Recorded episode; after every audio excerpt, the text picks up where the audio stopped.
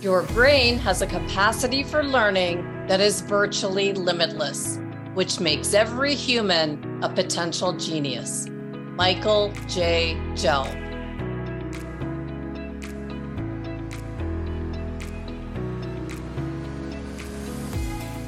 Welcome back to the Neuroscience Meets Social and Emotional Learning podcast for episode number two hundred twenty.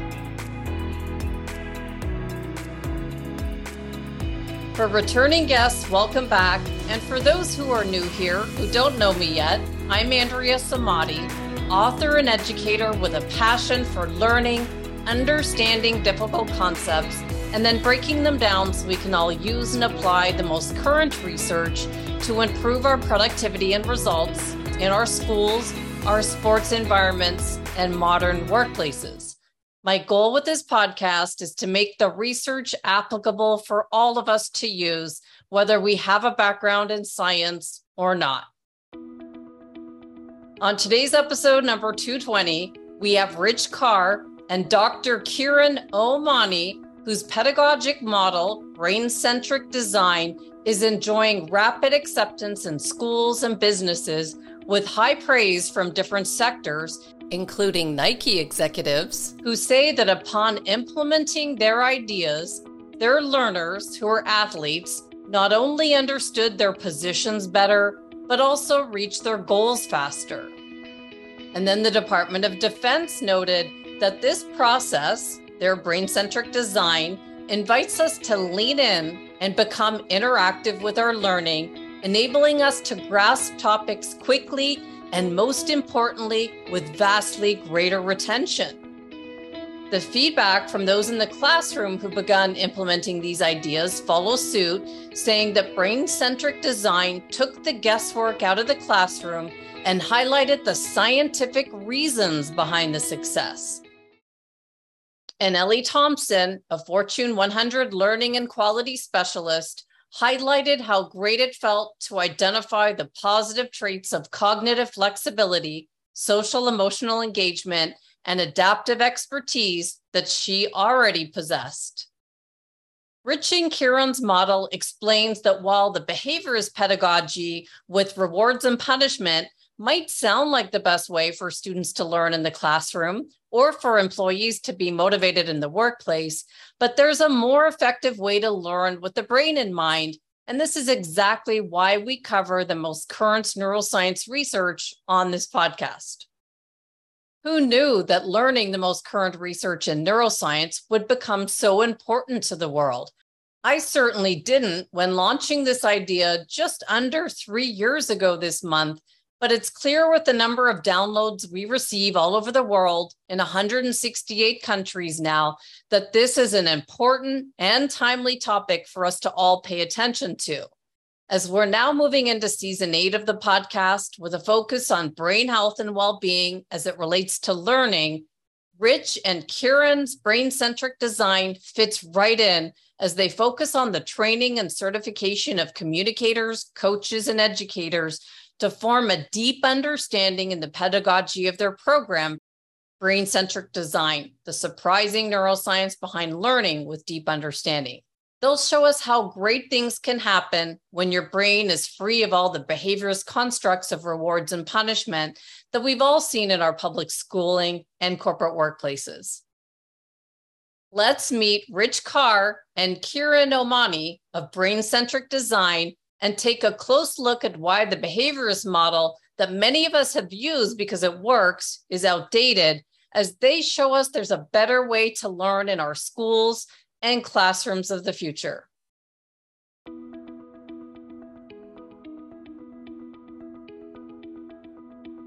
Welcome, Rich Carr. And we've got Kieran Omani, That who will be providing his answers via voice. So we're going to incorporate him into this from Brain-Centric Design. Thank you so much, Richard, for reaching out to me and sharing your learning model with all of us today. This is so exciting. Well, I, I, I couldn't be happier being here, and and only because you're like one of those, I'll call you rare, but I know you're international. To me, it was like one of those rare finds. You're on LinkedIn, and then you see somebody who has content you know, valuable content, the reason you're there, not necessarily get uh, applause and whatnot. And uh, now to be on your show is just a great honor. So thank you. Oh, this is fun. And when we were talking beforehand, you were mentioning your background that, you know, you didn't even come from this. Uh, you came from, what, what was your field? I, I don't want to say radio, but were you from broadcasting before? Communications, yeah. Mass communications. In the military, I was in mass communications. Uh, I've been every possible job in radio, from uh, overnight D J to owning several radio stations, uh, managed Telemundo stations, worked for Paul Allen for Microsoft. Nothing but communications. In the military, I was uh, in the Army, uh, communications. So I was always trying to figure out how to get something from one person's head into somebody else's head. Uh, and that's what led me to the learning sciences and cognitive neuroscience. Well, this is this is going to be good. And I really connected with you when we met. And then when I got to researching your book and, uh, and going on your YouTube and seeing what people are saying about you in the sports world, in the corporate world, and in education, that's when I started getting excited. And I was writing back, I'm so excited about this. This was like a few weeks ago. So this yeah. is... So, Rich, just a quick glance at the praise of your work in the beginning of your book, Brain Centric Design, the surprising neuroscience behind learning with deep understanding, which it is surprising because it does take such deep understanding to learn this neuroscience topic. But I couldn't help notice the testimonial written by Alan Breeze from Washington State Prison. And he said that there must be a way for hardheads like myself to learn that doesn't include years of solitary confinement. And if he had only found your method, maybe he could have been Master Chief Brazi from the U S Navy. What did you think when you read his testimonial, and what's going on with your work and what you're hearing from people? Yeah, I thought it was beautiful, you know, honestly. You know, everyone hopes.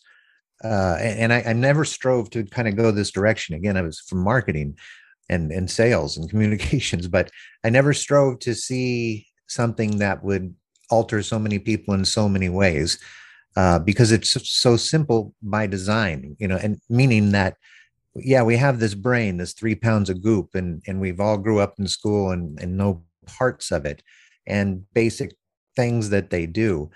But it's never been broken down to something like a little tool set that anybody could get a hold of and go, oh, you know, it's the difference between intuition, which is super powerful, and fact, which is even more powerful. and and so it's it's just that it's just that it's been simplified in a in a in a in a very beautiful, simple way, and people picking up on it, like you say, from inmates uh, to to you know to governments, and it's just super thrilling. Uh, to see the brain unlocked, or at least accessible enough to where people can unleash uh, uh, their true potent- potential. Now, I hear it all the time because I love the science side of this. And, uh, you know, we were talking just beforehand, when you first saw it, you saw the potential from a different angle. Uh, but then, you know, when I'm trying to explain this stuff, sometimes we can go in the weeds and I can start talking about beta amyloids and tangles in the brain, and then I've lost everybody. So what did you see with the potential of this, and how do you keep it simple so that people can understand this topic? The, the thing I saw most as it applies to business was that it was it was uh, not only a mental model, which is extremely valuable, but it was a a pedagogic model, a literal framework, an empirical piece of knowledge that has been attempted to be disproved time and time and time and after again, like at Columbia University, all, all over. And, and it works every time. So it was literally, like, to me, it was breadcrumbs on how to get a new thought or into somebody else's head, and not just get it in their head, but have them understand it the way I intended them to do. And that there would be an observable behavior afterwards, you know. So in in in marketing and communications, to me, that meant I could run a radio commercial, and that radio commercial would drive lots of people to go buy cars. If I was successful at that, I would make lots of money. So my original desire to go this direction was based off of that. If we all have a brain, and all brains work mechanically the same way, and all those new memories are observed by some sense, whether touching or feeling or hearing or seeing, then there's got to be a replicable trail to get that new information into somebody's brain so that they see it the way I see it and act on it as intended. Otherwise, it's just a waste of time with communication. So I was really kind of reaching for that pure communication, that one hundred percent you understand it the way I do. Uh, and that's when I bumped into Kieran. Wow. Wow. And how did you meet him? Because I know he came from Ireland, right?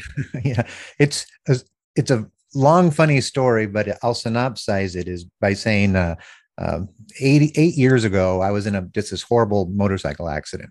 Oh, no. And when I was recovering, my son was uh, at a picnic with his soon-to-be wife. They were dating at the time.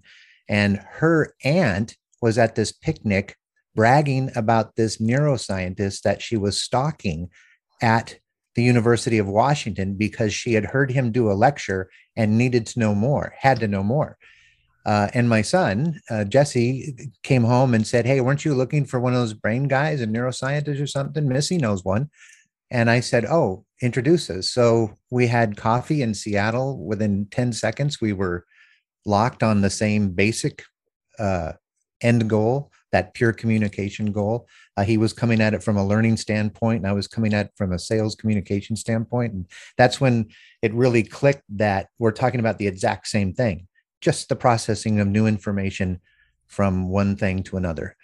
You know, you can call it sales, parenting, uh, management, facilitating, teaching, uh, training. It's all the same thing, new information, Uh, to where it's communicated purely and acted on as intended. What's that recipe? And Kieran had it. I mean, that's what his life's work from Ireland, you know, started thirty plus years ago, led him to the Northwest. And that's how that meeting happened, just from a chance mention. Oh, by the way, that aunt not only began following uh, Kieran extensively, but she went back to school, got her doctorate Uh, in neural education and the results thereof, because it's exploding schools as well. Her name is um, Missy Widman. Okay. Uh, so really and uh, cool. She's amazing people. Wow, I really related to Kieran's story. We'll play some clips of his answers as we go along, because he came, he left Ireland because he noticed a lot of suicides and that sort of thing. And so he comes to the U S thinking like, how's he going to make an impact? And it was Columbine, which drew me to the U S. And some guy just asked on an interview the other day, he was out in, in Vancouver, and he said, "Why wouldn't you run from the U S? Why would you go towards that?" And I just thought the same thing when I was listening to Kieran talking. Why did he go uh, towards the U S thinking anything was going to be different than what he saw in Ireland? Didn't he see that the, we had the same problems in the U S that he had left in Ireland? Uh, but he also thought we had the answers. I mean, again, when you're abroad and look back at the U S, yeah, it's a mess, uh, but it's a super successful mess. And there's got to be answers there, because they're, I'm not finding them here. I, if I broke that down, and I don't know if you'd agree with me or not, but it would, you know, the grass is always greener, right? True. Well, I'm, yeah. I'm not finding it here. I'm going to go over here and see if I can right. find it. Totally. Uh, and, you know, and he's a researcher, and, and he found it, you know, and everything he did uh, and everything he studied in every country and every library and every nook that he, he researched on, because he researches every single day uh, intensely. I mean, he loves, as he calls them, beautiful baby brains. Uh, because now that there are directions, at least learning directions, there's so many things we can do as, again, leaders, parents, people, communicators, uh, coaches, consultants, anybody, to make sure that communication is more clear so that you're not wasting anybody's time and everybody understands appropriately what you're trying to, to push at them, because typically it's for the good. And if we can do that faster with better retention, uh, one hundred percent of the time, why wouldn't you? Let's hear Kieran's thoughts on this. Thank you, Andrea, for having us on the show today. Uh, my name is Kieran, and you can tell I'm from Ireland. And when I came to the United States, I was looking for solutions to a problem that was plaguing our educational system. We were having a spate of suicides in our teenagers, boys and girls aged thirteen through fifteen and sixteen who had decided that they were opting out as opposed to opting in for school. This was unacceptable to me. I didn't understand it and I didn't know how to solve it. And I thought that a country that lived by the rules of life, liberty, and the pursuit of happiness would have better uh, knowledge about uh, children and a capacity for helping them to have success in life. And when I got here, I realized that in a very complex society like this, uh, you had similar problems and in some cases worse problems. And so my journey began uh, back in nineteen eighty-two, and it took me many, many years, uh, decades in fact, to um, come to the realization that there was a crisis not only in um, education itself, but in the way we were raised uh, by our um, parents and teachers, and the system that was used by them and their um, advisors, I would, I suspect we would call them, um, was already rooted in a problem that nobody had seen. If you're in, if you're living in the problem, it's hard to see it. And um, when I was able to get an outsider's perspective on what was going on, I realized that uh, we had missed a turning point on the road to what I would consider to be democratization of education. And that uh, turning point was the cognitive revolution, which happened on a particular day in nineteen fifty-six at M I T. And um, having missed that, we continued to create educational systems on a model that soon became not only irrelevant but also out of sync with how modern society was progressing, especially since most of modern society, which includes neuroscience and A I, cognitive sciences, um, had gone off in a different direction from the nineteen sixties on. So we ended up inheriting the old system, and by accident um, I stumbled across the information and the knowledge to see that and then to figure out a way to progress beyond that. So I'll stop there because it's a it's a pretty intense journey, and most of the information will become clear in the rest of the questions. Thank you. So let's look at this. So we can clearly see that our K twelve educational system needs transformation, and that we're far behind other countries. Like, you know, you, you work internationally, you see it as well, like Finland and Japan. And we have so many different uh, countries that tune into this podcast internationally. And I just wonder what they think when, you know, things are happening over here that they just can't comprehend. Like people in Australia go, why is this happening in your schools? We just don't understand it. But, um, you know, Kieran mentioned his beginning part of the journey, but what did what did you guys notice, or what did he see with the behaviorist method?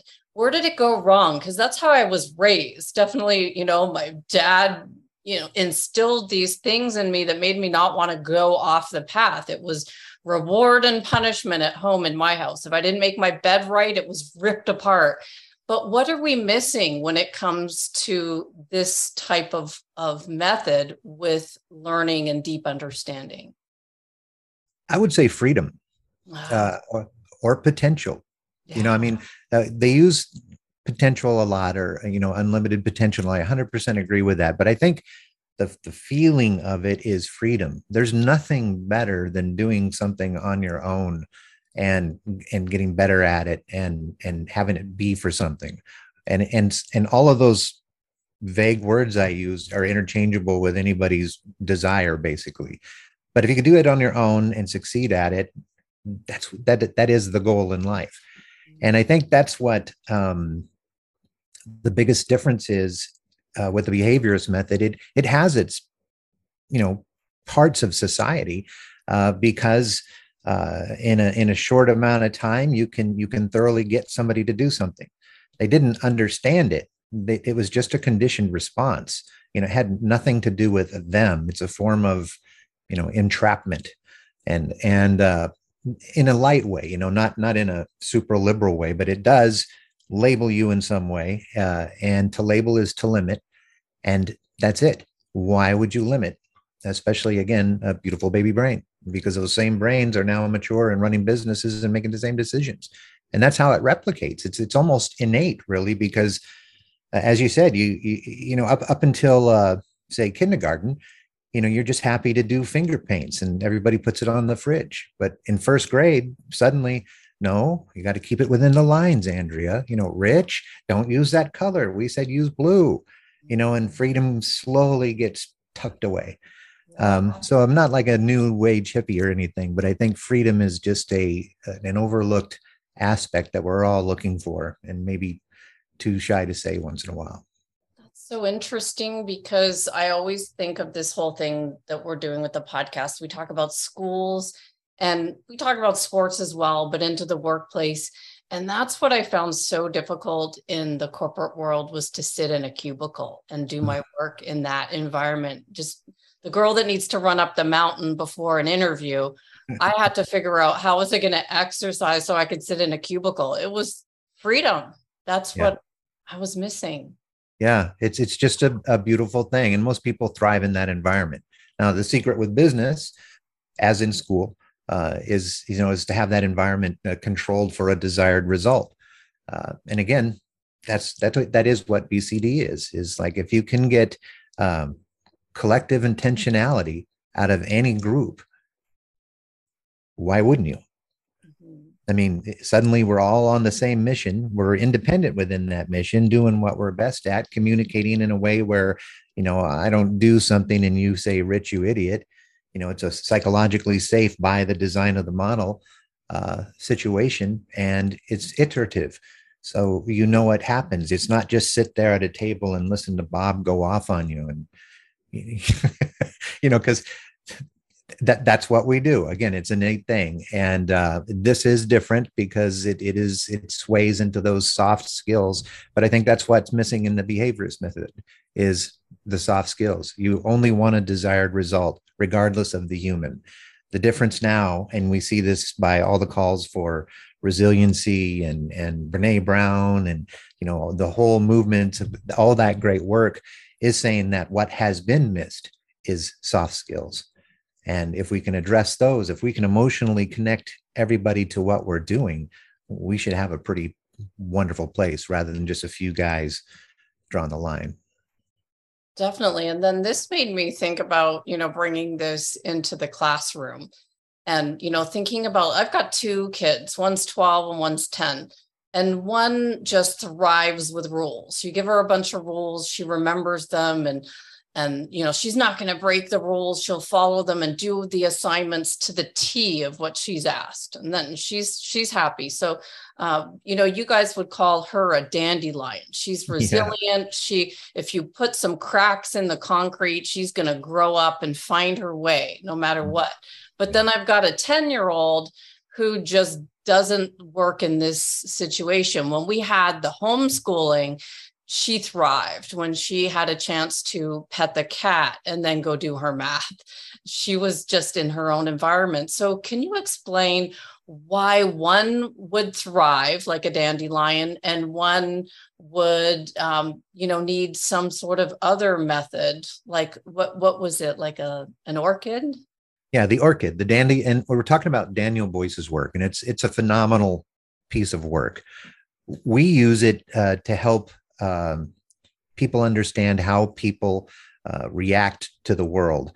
Uh, and so like a dandelion and an orchid, that's that's uh, basically people who have high or low autonomic nervous systems, how they interpret their environment. Uh, your your daughter is the dandelion. She interprets it as, you know, her domain. And like you say, she'll, no matter what you throw at her, uh, she, she'll do fine. I'm that. I'm a dandelion. Uh, doesn't matter. Orchids, you know, if you don't say hi to them when you walk in the house, all of a sudden, mom hates me, dad hates me, the world hates me. They, you know, they just look at the world different. Now, there's ways of handling them, um, and one's not smarter than the other. In fact, it's typically the reason they're called the orchid is if they're greenhoused, you know, like the flower, you know, if they have the right water, the right pH, so on and so forth. And now I'm, you know, the analogy here is is the learning space. Uh, what we used to call classrooms, we call them learning spaces because everyone hates a classroom. We got bad memories of those. But uh, uh, the orchid, once it's properly taken care of, blooms and, and wow. becomes the most beautiful flower in the world. Those are the Steve Jobs of the world. You know, those those folks that just look at the world a little differently, have a higher reactivity to uh, different senses. Um, and again, once they're given the opportunity to bloom, then the then the whole garden, the dandelions rise too, because they're just getting along, and then they notice the orchid. It's like, well, I'm going to grow a little stronger, get a little better, you know, because dandelions can skirt the system. They, they they just do. They know everything. That kind of. So I look at people, and everybody, every every job site, every place we've ever worked uh, has this. We use kids. I've got four kids, and I've got three dandelions and an orchid. Oh, um, wow. And it's uh. You know, and it look, and it's nice when you look at the world this way. And that's why when when you move to this system, the, the framework, uh, brain-centric design is designed for the orchids, because they are the ones that that have not been addressed in the behavior system.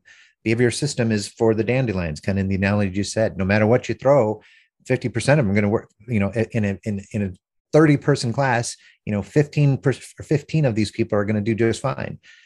And these are, are similar facts to any kind of group of people. Half will do fine, half won't. And the half that won't probably weren't greenhoused. You change the environment and the way, you know, communication comes at them, and they warm to it. They emotionally connect to it. And once they emotionally connect to it, they bloom. So it's not a directive piece. It's, it's, it's what we call the Kieran principle. Affect before effect equals communication, or, or, you know, emotions before outcomes. And that should be anywhere. Exactly. I love seeing that example, because now it started to be applicable for, you know, when I can start to apply it to my own household. I thought, wow, look at, yeah, we've got in our household three dandelions, and then we've got the one orchid that needs a lot of direction and help and and love, you know, yeah. to make sure that she fits in all the time. And so this, it, it really helps when you can start seeing it, and how are we going to now use this to, to help, you know, everybody thrive. Yeah. And that's the goal. I mean, you know, now that it's, it's been proven and proven and is taking hold and growing in a wonderful way. Um, you know, how, how would your world change if everything you said to everybody was acted on as you intended, and they understood it that way? I mean, we it eliminates H R problems. It eliminates management problems. It eliminates parental problems.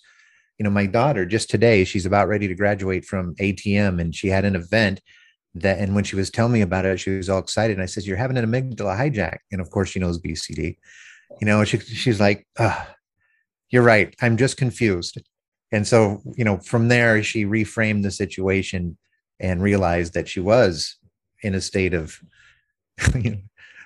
so it, it's fun when you can even talk that way, because if you get the vocabulary and you can say amygdala hijack to your kids, you know, whether they're ten years old or, you know, in Anne-Marie's case, she's, you know, twenty-two. Um, it's the same thing. It's communicating. And as a parent, you're not going to communicate anything that's going to hurt your kid. You know, right. So you want to make sure they understand and act on what you're saying. And the same thing for management, teachers, facilitators. Like I say, it's a, it's a very synonymous term of communication.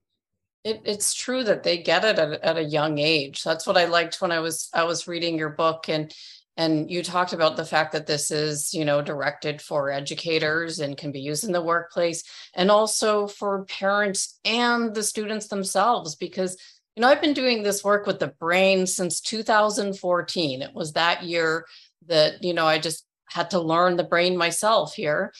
And so my kids have kind of grown up, you know, what does mommy do in her office? And she, they, they all know what I'm doing. They're, they're, she's helping people to figure out the brain while she's figuring it out herself. That's pretty much what they say. And they, they get it. Whereas, yeah, it, you know, we weren't ever, we didn't ever think about our brains. No, we thought about pirates and buried treasure, you know, and, and that's okay. You know, but at the same time, uh, the, the information wasn't there. I mean, this isn't this what we're talking about is a new science. Yeah, I mean, yeah. Like it really was kind of born in the nineties, mm-hmm. you know, before it became a, a thing. Uh, my, my old boss, Paul Allen, put, you know, millions and millions and millions into Seattle Brain Institute to start slicing into this thing, to, to figure things out. And then you have uh, people like Kieran, whose life work was to find out why a thirteen-year-old boy on his birthday would hang himself when he seemingly had everything going for him. Was it something that happened in school? You know, the kid had so much more potential. You know, why doesn't it? And so he came at that pure communication piece from a, an entirely different angle from, from the world he was in, which is teaching, which is the world we all go through. Right. And so... Um, That that's that's where the battle began, you know, and it's just started organically with teachers. And, you know, as we speak now, he's in London. it's, it's wonderful. Let's hear Kieran's thoughts on this. The question one B, why do some people seem to thrive in this system? It's very simple, actually. Uh, when you measure children's autonomic nervous system reactivity and realize that fifty percent of our children are pretty resilient and can survive just like dandelions in a crack in the concrete, you realize very quickly that it doesn't matter whether you have a very sophisticated system or in fact a very antiquated system that's out of sync with how modern people live. These children are so resilient, it doesn't matter, they will survive. So therefore, the school systems appear to be successful for fifty percent of the cases. And this coincides very clearly with um, the data that's available every October first in the nation's report card. N A E P, the National Association of Education Performance, shows us and has shown us since about the nineteen sixties when they began to collect information that we have never been able to get past fifty or so percent. And in fact, year by year, it gets worse. And um, this this not only aligns with how the system is out of sync with modern society, but also how the other fifty percent of children who are more sensitive and have higher autonomic nervous system reactivity are not able to uh, survive the systems of not only rewards, but also the punishments that, or I should probably phrase that differently, not only the punishments, which most children can't survive, but the rewards are also out of sync because they don't trust the people who give rewards and punishments. In the next question, I wanted to know from Kieran why it's such a bad idea to give kids candy as a reward in the classroom. Let's hear from Kieran. You are so right, Andrea. It's hard to know why candy is given as a reward. In fact, all rewards and punishments should be taken out of education. We know that an extrinsic system like rewards and punishments, which is binary in, in its very makeup, is not very helpful in the learning space. So here's the science behind it. We know that when there's no cognitive load, that means when the work is basically physical, Um, I need to move this box over here, or let me take all this, um, all these, um, we'll say P E gear and move them from this room into this room. Children will work for a reward all day long, and it's good for them because there is no um, cognitive load. It's just a physical load. It's like an if-then. If you do this, I will give you candy or a star or some kind of reward that's like that. But as soon as there's a cognitive load, if you have to make some calculations, in particular like solving a problem or engaging in a difficult challenge that might need you to work as a collaborative group or to study and focus, get into a state of flow, then the reward causes the dopamine system to kick in, and it interferes with the system that helps them to be creative and to be Uh, able to solve problems, able to take on challenges, and to come up with what I would consider to be critical and original thinking.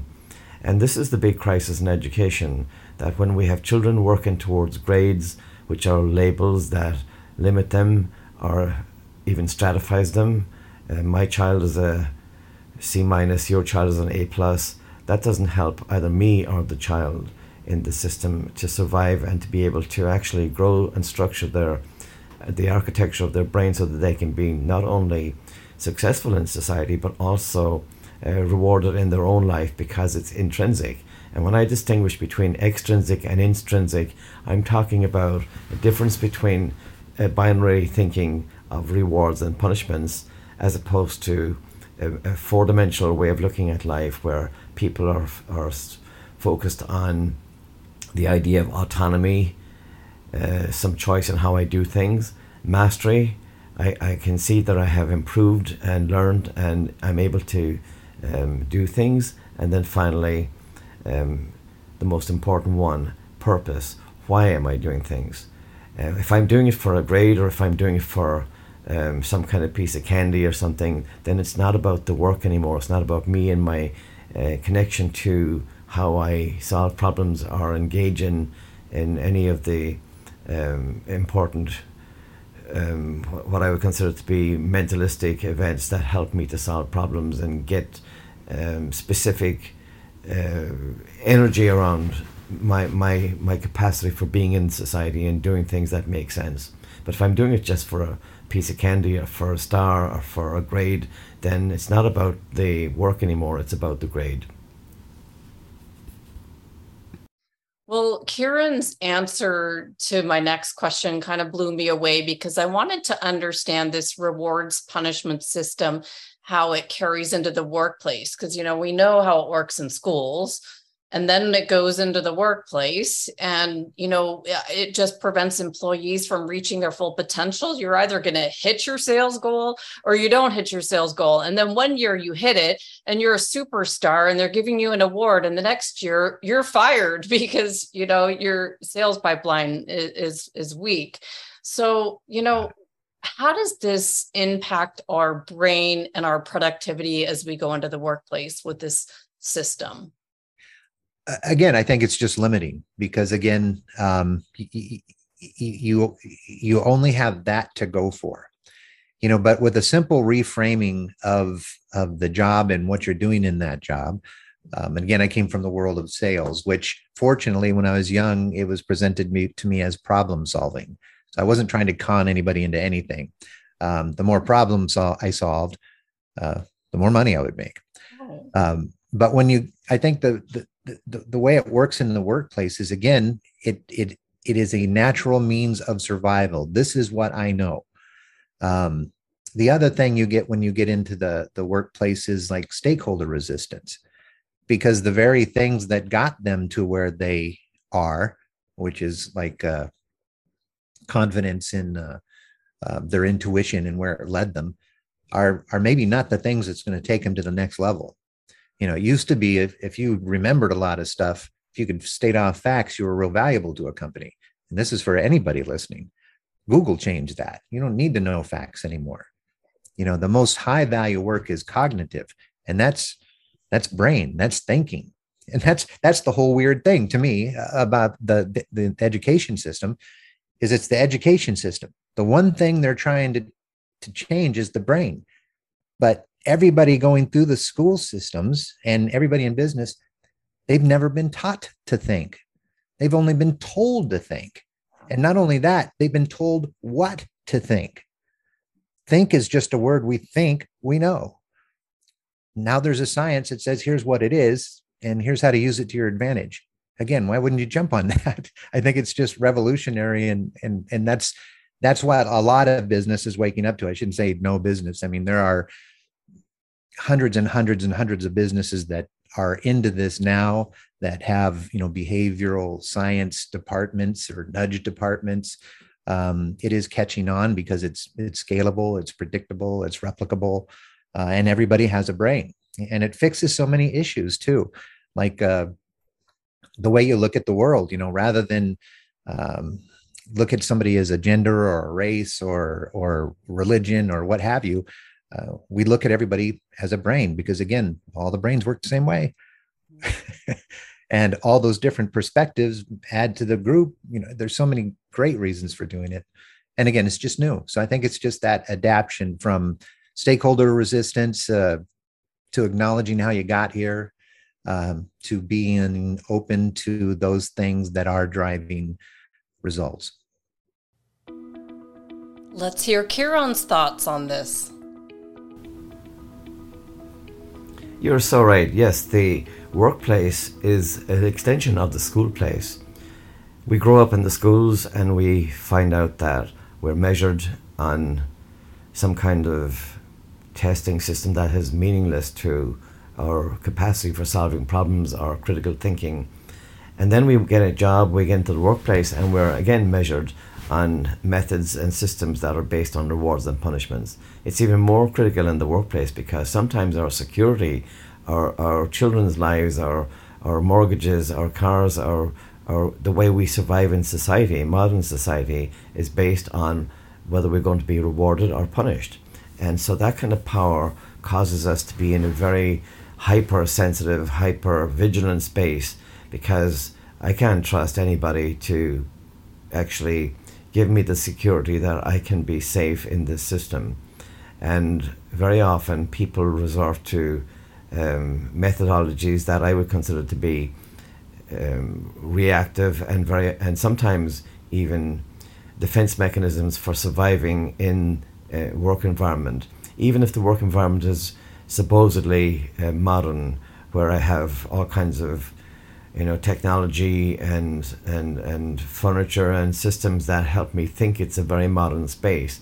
Yet the fundamental difference between having an intrinsic workspace and an extrinsic workspace causes me to be in a hypersensitive space, uh, thinking system that'll cause me to not be able to function to my true capacity, to my full potential.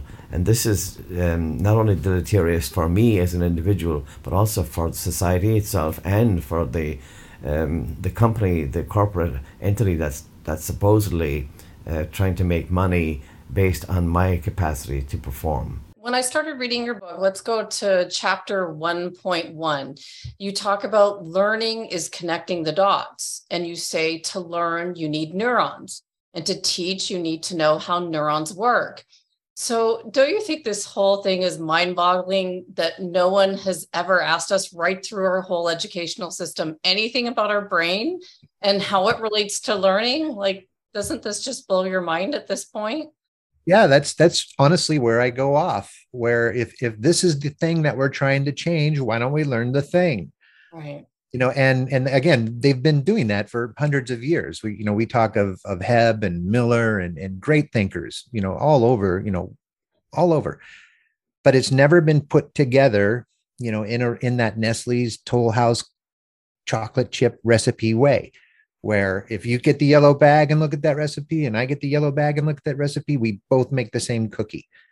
Thinking has never been presented that way, a framework to think for yourself. You know, and that's that's the big difference.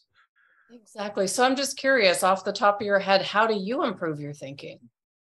Uh, by constantly finding out more about it and, and applying it and learning from others. It's the multiple perspectives, I guess, is the better answer for that. Is because I do this every day and now think this way, I have the good fortune of speaking to people who want to get into it or learn more or hire us or are trained by us or certified by us. And they come from all over the place. This thing, when we first brought it out, we thought it was only for like uh, instructional designers, uh, people within learning and development departments in corporations, people who built, built courses, classes, or curriculum. That's what we thought. But they disproved us because they would come home saying, oh, my kid now understands this because I did this at home, or now I ask Johnny this when he comes home, and now I do this. And, and you know, after a while, you start seeing patterns. And then we started doing uh, certification cohorts, and we were getting lawyers and priests and uh, kids in college and um, people looking for new careers, uh, consultants who had careers who wanted to level up because of the cognitive part.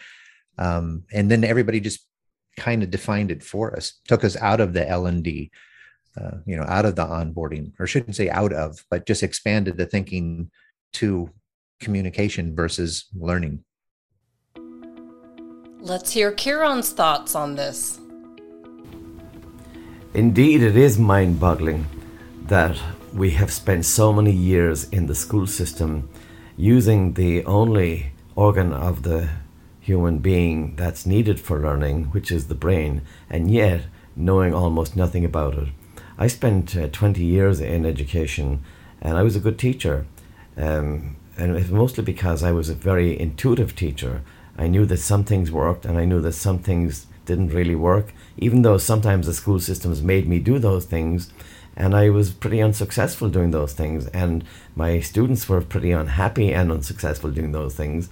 And I was forced to reward and punish them based on how unsuccessful and unhappy that they were. And yet, I didn't even think about the brain. In fact, everything I knew about the brain and I'd been taught about the brain by my professors as I was in teacher education was actually wrong. And and to stumble ap- across this when I was in my research um, project at the University of Washington, which was the National Science Foundation first Science of Learning Center. And we got to work with um, um, not only different universities like Stanford and S R I and um, the iLabs, which is a neuroscience lab at the University of Washington and the College of Education. Uh, we still didn't um, connect up the neural capacities that people have, their propensity to be in that neural space, with their uh, genius at solving problems and critical thinking. Even though we wanted to, we didn't know how. And then um, when when that project was finished and I got involved in a short N I H project looking at the impact of marijuana and other drugs on adolescent brain, uh, it was at that point that I got to work with neuroscientists in the field who already knew uh, amazing information about uh, things like attention, cognition, um, nutrition, health, um, well-being, but also um, the connection between, we'll say, the mitochondria at the molecular level, or even the telomeres that are listening to our thinking. These are incredible pieces of information that we as parents and as teachers should know about ourselves and about our children. And when I began to take that research, which was basically written in, you know, very erudite scholarly works, peer-reviewed um, journals for neuroscientists, which are very difficult to read and were not necessarily easily um, translated into practice and process for people like parents and teachers who were not trained to either understand that language, which is mostly Latin and Greek, um, and, and English that's kind of based on unbelievable um, formulas that are, you know, acronyms that are very important for neuroscientists, but we don't think like that, we don't talk like that. And so to take that information and bring it out into the public domain for teachers and for parents and for students, because our children in our classrooms who can understand and remember ten thousand Pokemons can easily learn five or ten things about their brains that'll change their lives. And so the idea of long-term potentiation is as, as important for them as some kind of Pokemon character who's able to do, you know, long-term potentiation in a game. And, and so... Um, Now that we have this information, and not only that, but a, a very good educative model that can, we can use to bring it to the uh, schools and classrooms and to the workplace, things can change, and that's where we're at right now. What should we all know about our brain to demystify it?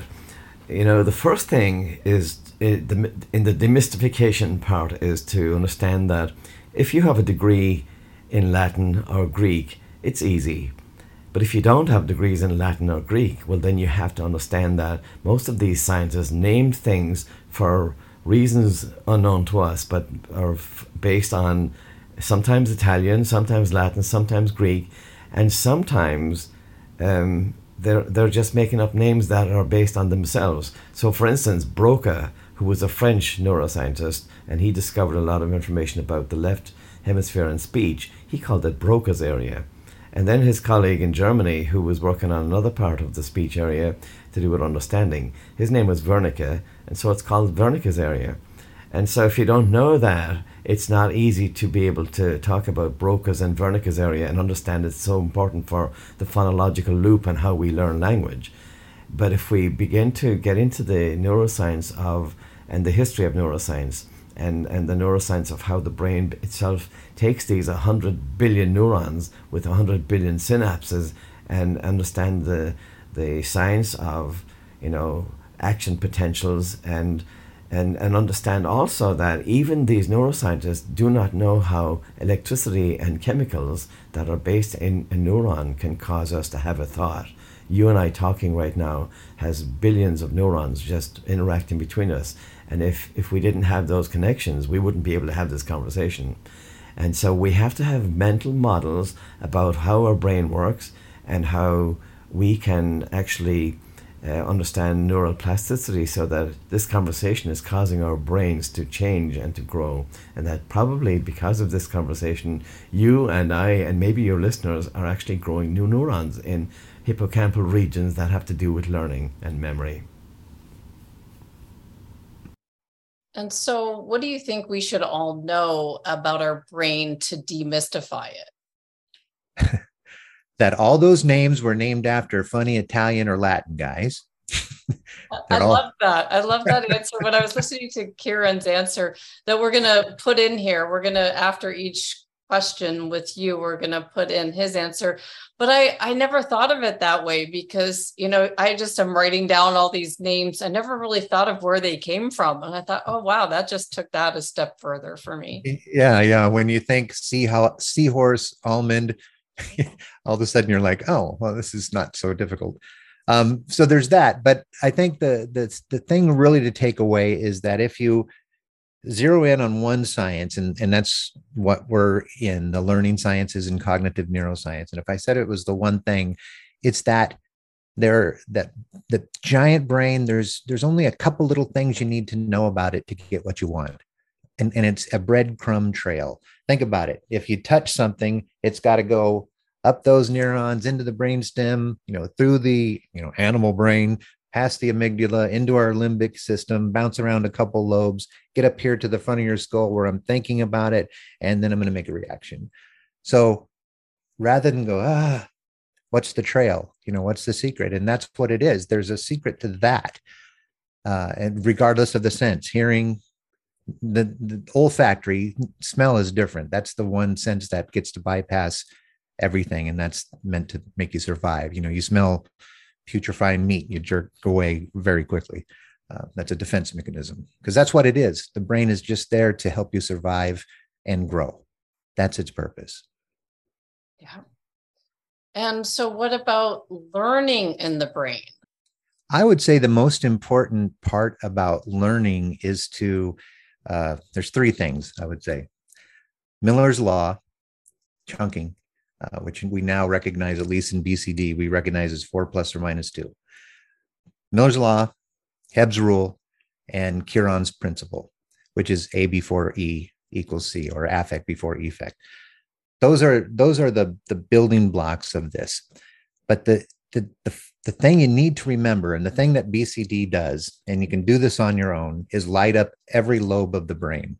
In a typical classroom or a typical workspace at work, you know, we're in a workshop or training or what have you, it is typically the sage on the stage.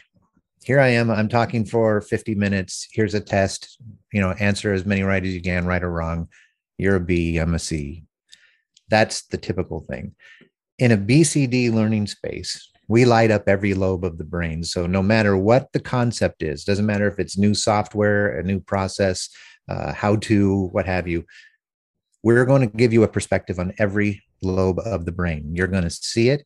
You're going to play with shapes. Uh, you're going to have small motor skills. You're going to hear it. And you're going to envision or propagate or strategize or generate new thought within the learning space. That's the biggest difference is you can't, people, people think they're an audible learner or a tactile learner or a visual learner. And what they are is a That's their preference, but there are four lobes you've got to be a part of. And the more you connect to that concept, the stronger the memory or learning will be. Got it. And if, if you're a, if you were a teacher in the classroom, what would you focus on the most with your students? Would it be making them move every hour? What, uh, what do you think? Yeah, you, you were thinking like, I was going to say brain breaks. Yeah. You know, so whatever the room age is, I would take their average age and every that much minutes, that many minutes, I would do a brain break. So if I'm teaching eight-year-olds, I would, you know, every eight or nine minutes have some sort of a brain break to clear that little tiny working memory uh, or sometimes we call it an attention span, and and and get them on something to do a little switch, to bring in some novelty, because it's it's I think it's asinine to think kids are going to sit there for an hour when, you know, they can't even watch just T V. They got to talk to their friend, be on their phone, watch T V, and, you know, throw things for the dog all at once. Right. So why are they going to sit down in a class and listen to you? So brain breaks would be my answer. Let's hear Kieran's thoughts on this. The only thing that we should know about learning and the brain is that every brain is hardwired to learn. We as Homo sapiens have survived. We have arrived here in the twenty-first century. All the other species that are, that were related, like Homo africanus, Homo erectus, Homo, you name it, they didn't make it. But we did, because we have that learning capacity. We have evolved our brains, the one hundred billion neurons, with the capacity to uh, be malleable and plastic, and to shift and to organize itself around new information. We can survive because of our amazing connection to amygdala and, and survival uh, attitudes. But we can also um, not only make decisions, Uh, take in sensory information and make meaning from it, and understand our environment and the interactions we have with other people, the fact that we can be social, and and, and most important, have tolerance for ambiguity and grow those parts of our brains and and and contribute. I mean, that's the difference between, um, we'll say, a zebra out there in the field who's got an amazing amygdala but not a very large P F C, if any, Uh, and the child in your class or the child in your home who has a capacity for um, not only the emotional limbic area but also the survival um, hindbrain, and then the higher order uh, frequency space in the pre F C that we can uh, engage with solving problems, predicting, um, in, uh, helping other people, altruism. These are amazing capacities that are part of our brains. And as, as we know, as adults, we can have our children increase their capacity for working memory space, their capacity for processing power, their capacity for helping others, and, and having, um, uh, let's say, the, the idea that I can have understanding, but also I can uh, have gratitude, and all of these emotional connections and social connections that help us to be part of modern society will help us not to make ourselves, um, you know, better in, in society, but also to make society better for uh, the rest of the um, population, but also for the for the for the planet itself. I mean, we have to be engaged in bringing the amazing neural power that every child has into a, a space where we can contribute and generate and and and and grow that neural connection between the three parts of the brains that I just mentioned, so that we have not only a capacity for survival, but also an emotional and social capacity for uh, surviving well and being happy and thriving, but also to be able to think about the impact we have with the other people we share the planet with, and the other uh, regions and spaces as well. Um, I think that's the gift that we have in this brain. No, this is definitely eye-opening. And then there, as we got into uh, into the book, there was in part four uh, where it talks about, what does your daughter and Jeff Bezos have in common? Uh, the ability to chunk information down to d- digestible bits. You know, to have a big idea, to look at a massive amount of information and have a process to develop what is the true big idea, what is the measurable takeaway of that big idea. That's that's what ninety percent of the world's missing right there. Hey, we're going to teach neuroscience. Yeah. And then we start building it. And in the way we look at it is, okay, we have all this information. We decide we're going to teach learning sciences in the cognitive, uh, in cognitive neuroscience. And our takeaway is that people will understand it only takes two frameworks to do so. So we know what to expect, what, what behavior to expect before we even build the class. And so how does that tie to Jeff Bezos? Yeah, just made it simple. You know, everything, think of your, your Amazon app. I mean, everything, the user experience has been chunked down to the nth degree. It isn't by all this stuff. If you say you're going to look at fluffy fluffs, well, suddenly fluffy fluff stuff starts showing up. And we now know how that works.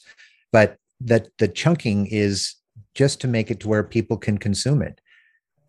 Too often people need to cover information and say, from a facilitator standpoint, my job is to cover this information. Here's my job order that says so. And if I cover all this information, I can check it off and say I did my job.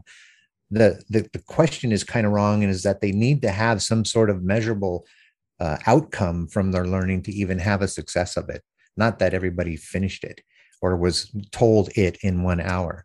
And the chunking part just makes everything simple for everybody to understand. You know, he chunked out logistics every little bit. He chunked out shopping behavior through S E O and all these other things. He's chunking out new things all over the place, but he makes it digestible for people. He makes it uh, uh, mandatory at Amazon to where when you're presenting something, if you can't do it in five slides, you can't get the time to do it. You have to be able to think this way too. It's like Albert Einstein said, that genius is in uh, bringing things down to its simplest form, but not simpler. And, and that's what chunking does. But there's a simple exercise to do it called the nested egg. Uh, and it takes all this information, finds your big idea, finds the scaffolding thoughts that support that big idea, and then aligns all the concept under the scaffolding thoughts. So really, you go into any learning space, you're only remembering two things. Like if I said fourteen ninety-two to you, you could rattle off all kinds of things about the year fourteen ninety-two. That would be a scaffolded thought. And and this is what what's interesting to me with with that whole angle of making it simple is bringing it right back to neuroscience, because the feedback of, if I ever get any negative feedback on this podcast, it's, I don't understand the terms. Yeah. And so it's trying to make this, and I keep saying, I'll make it simple. I'll make it simple. And then I'm thinking, well, how do I make it simple? That's what, that's the goal of every episode, is to make everything that we're saying applicable for everybody, because that's such a powerful principle. Yeah, and I'll give you an example to simplify B C D. My my big idea is B C D. Uh, my measurable outcome would be interest from your show. You know, people contacting me like, yes, that would be great for me.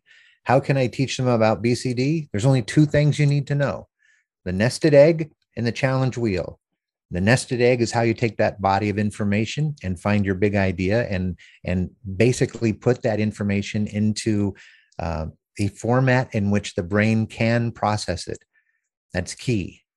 So before you build anything, you find out your big idea, your scaffolding thoughts, and you align those concepts. And that's, this information is now so the brain can process it.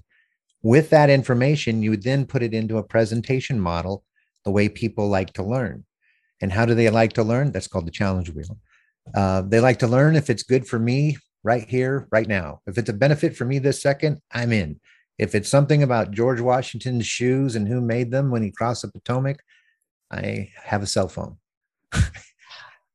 Which and, is why, this is why some people's podcasts, I listen to them and they're just talking about themselves. It's like, how it's not relating to me. So I've got to make the content relate to other people, how they can use it, or the, they're just going to lose interest. And how can they use it now? Yeah. And that's where my interest came from. Because again, radio, I might have ten, thirty, tops sixty seconds to not only get your attention, to, but, but to make you act on something. You know, now you look at much more dire circumstances, our, our, our babies' brains, people at work, onboarding at your factory, you know, onboarding at your organization where, you know, H R will tell you money just bleeds from the hiring process, the onboarding process, the training process, the attrition of that process. Uh, and retaining people and the information you teach them. Um, that that's just because we're just using the same model we roll through. We might throw in gamification or micro learning or V R. Uh, those are perspectives, but that's not how the brain works. It just keeps our attention for a little bit of time. Let's hear Kieran's thoughts on this. It's interesting when you think about it. Uh, Rich's daughter and Jeff Bezos has the same one hundred billion neurons, and um, Jeff Bezos has a life journey, and so has Rich's daughter a life journey, and the, the choices that we make and the problems that we solve, the predictions that we make, and the focus that we can bring to these things will give us the opportunity to manifest our lives in a way that can be productive and, and um, in fact, thriving. Or it can also give us uh, the opportunity to not be successful in society. And so the point is that it all comes from that amazing one hundred billion neurons with those ten thousand connections per neuron, which gives us trillions upon trillions and trillions of, of potential. And that's what Rich's daughter and Jeff Bezos have in common. So how would you translate this? I know we've talked a lot about schools, but what about sports? And we've talked about the workplace, but is there something specific you would do? Like, how did Nike use this? Well, there, there's certain things I can and can't say, but it it's with Nike, everything is about the athlete and everybody's an athlete. Um, so in a, a lot of ways, I would say the emphasis was on empathy. Uh, so if somebody is calling, you have to relate. What, what Nike understands and moves at a velocity that most companies don't understand is that there must be an emotional connection before you do anything. In any product, you can look, and, and I'm talking not just shoes, but uh, consumer services, uh, brand, legal, the retail stores. In every product, you are emotionally connected because that's what they're going for. That is, there, and, and that's what everyone should go for with everything. Every good decision you've made for yourself, you are emotionally connected to it. You know what I mean? And and that's that's what I say when people use it. They understand that before Nike employees come into Nike, that they are people and they have brains, and those brains and people have lives outside of Nike that don't turn off when you come into Nike. And so they they address that. They understand the brain. They they they're not just innovating fabrics that are recyclable and making, you know, soles out of the waste of their old show. I mean, they're doing so many different things, but with people, with with capital, human capital, they understand there's a brain and that uh, there's a behavior that's also expected. And to manage that behavior, you must bring in the societal and emotional aspects of their life into work to where they feel safe enough to thrive because you hired them because they had the talents. So if I said, how does Nike use it? I would say in that manner. They address it head on and they continue to win year after year after year. Let's hear Kieran's thoughts on this. It's funny that you ask how this can be applied to different industries. My focus has always been on K twelve, even though most of my research was done with um, consenting adults. We don't experiment with, with babies and with children um, because, you know, they don't have the opportunity to consent, and we did ask their parents to consent for them. But the pedagogic models and the information that we Um, put together in terms of um, the neuroscience of of learning um, is easily translated from adults into high school, middle school, elementary and preschool. And the interesting thing for me is that um, when we take it the other way and, and we know that the impact of this model and this work in elementary schools and middle schools is phenomenal, and what we can achieve in that space is just incredible. Well, you know, children who at age five, six, and seven were dysfunctional and didn't um, have opportunities because teachers didn't know how, or they were using different methods which didn't work. They didn't know how to have children understand how to regulate, self-regulate. Well, they grow up and they get jobs in the workplace, and now at age thirty-five or forty-five or fifty-five, they still have executive function impairment because they're still dysregulated. They have the same problems we see in high school or middle school or elementary school. They can't focus, they can't pay attention, they can't work in teams, they're they're reactionary, they're scared, they're they're anxious, they don't show up on time, they can't initiate tasks, stay on task, finish tasks, and they cause a lot of problems for H R. They cause problems for their teams, and they cause problems for themselves. And so if you learn how to self-regulate at age three, four, or five, or six, or seven, you've got it for the rest of your life. If you don't learn how to self-regulate, well, then you're going to cause that chaos to be follow you into your industries, and whatever you do in life, it could be your relationships, your marriage, or your your workspace, it's going to be there. And um, we can easily fix that, again, with the neuroscience of learning, but it's a lot more difficult when we have myelinated these white matter tracks for so long and entrenched our thinking in fixedness to get out of those uh, stuck spaces and be able to engage in a way that we can have children do easily because of plasticity. Well, so why would you say that this is revolutionary and something that we should pay attention to now? Like what, what have we missed before and why is this so important now? Uh, what we missed before was the neuroscience of it. The, you know, the Miller, uh, that's a quoted psychology paper just on working memory. The neuroscience put it together with a process.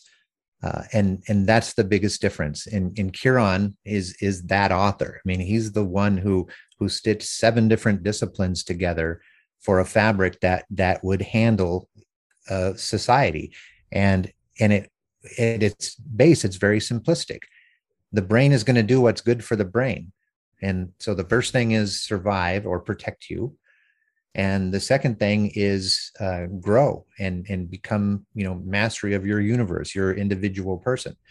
And so what this does is allow you to do that within your team. So instead of learning this new process in a B C D uh, learning space, we learn how this process is going to make my life easier at work. It's not a process. It's something I do at work to achieve this mission. There's subtle little just changes. So this layers on, it's like Gore-Tex, you know, it's, you can put this on any discipline, any, any place where there's an observable human behavior that uh, you're looking for uh, and optimize that situation by reframing how it's communicated to the person. Let's hear Kieran's thoughts on this. So I love this question, why is B C D revolutionary? The crazy thing is the revolution happened in September eleventh, nineteen fifty-six. We are so late to the game. It is incredible. I mean, something that was discovered in nineteen forty-seven in Sweden called long-term potentiation. And it was supposed to be the most revolutionary, fun, uh, just amazing um, uh, finding for all of learning. And I stumbled across it by accident in twenty nineteen. Well, that was what, sixty, seventy years late. So, so you know, this is important and it's revolutionary, but we're late. We're very late to the game. We've already lost two or three generations of people. And that explains why society is so fractured right now, why people can be so entrenched in their thinking, so fixed in their thinking, and not able to understand that their brains have the capacity, the reticular activating systems, to cause them to be fixed or to cause them not to be fixed. And we don't even know what fixed and growth means unless we have an, an, an, a deep mental model about what that means in, in, in terms of our uh, capacity for existence in the world. We don't understand what the difference between routine and adaptive expertise is. And we particularly don't understand the shift between extrinsic and intrinsic motivation. And so unless we get to those places, it's not going to be revolutionary. And so what B C D is doing and what we're doing in our educational programs is helping teachers first and then parents and students understand this uh, paradigm shift on three planes at the same time. This idea of mindset, this idea of expertise, and this idea of motivation.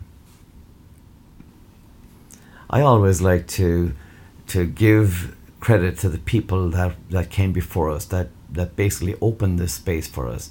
And and I'm talking about professors and, and fields of research for, you know, twenty and thirty years of, of really intense academic study that show us the connection between the brain and learning, between the brain and plasticity, between the brain and And, and cognitive load. And these people are amazing. Their life stories are amazing. And if I was designing a course for people to understand, I'd have them understand people like um, John Bransford. I'd have them understand people like George Miller, people like Donald Hebb, people like um, Marian Diamond, amazing scientists who did phenomenal work, but they didn't all uh, live in the same time or interact with each other.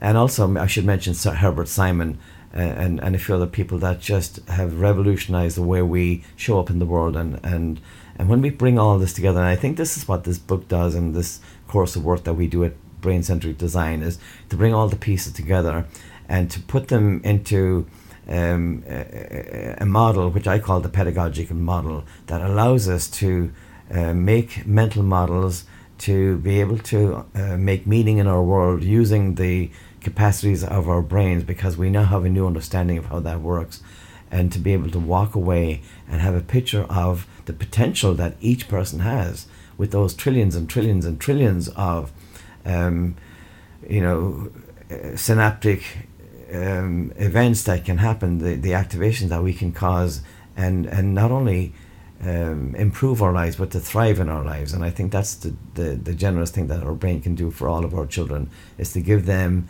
um, a capacity in, in the modern world that they can be ready for what's coming, because we have no idea what's coming. The pace of change and the, and the and and the capacity in, in, in not only artificial intelligence, but all of the mathematics that's coming out, and all of the um the, the it's basically the the, the the the information that's pouring in, and and we're still working through the same uh, what I would call the limitations of working memory. But if we understand how working memory works, if we have a mental model about the size of our brain and the size of our processing power, then we have a better um, chance of not only, we'll say, surviving it, but thriving it as well. With all my questions, Rich, is there anything that I haven't touched on that's important that you do with B C D? No, I mean, the wonderful thing is is you're so thorough with everything. And the thing I love about you is you're you're like me, kind of a curious George uh, monkey type of person where, you know, you're you want it's so fascinating. We have these three pounds of goop up here. Um, what you're doing is is super beneficial, getting it out to folks to where they can at least put their toe in the water and say, hey, is this for me? Or have a conversation. I won't sell you. My goal here is, like I said at the beginning, to solve problems.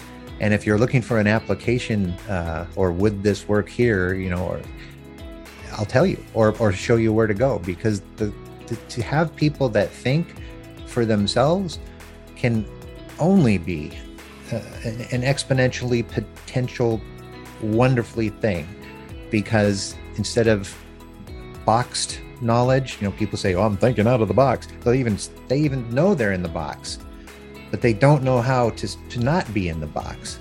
And the beautiful thing about this is it gives people a choice. There are times, like I say, when the behaviorist method is apropos. There are. They're, they're minimal. It's almost like Pareto principle, eighty twenty, perhaps, kind of a law. But the rest of the time you need to be thinking. You need to be solving problems. You need, need to be using that one part of your brain that humans have that nobody else does, this executive function prefrontal cortex. It's a gold mine of, of answers. And that's the great thing about the science is all these things you do that, that you thought work, well, now you know why. And, or like my daughter, when she's, you know, confused after this thing happened, now she knows why. And you have tools to get out of those situations and better yourself. And it's the answer's in your head. It's not an app. You know, there's no subscription. It's your brain, and and it's ever changeable forever. My dad just turned ninety, and we got him a saxophone and a awesome. book of music, because that's what he wants to learn. You know, I mean, it's wow. it's uh, it's, so long as you keep using it, it'll work. Use it properly, and here's a set of directions.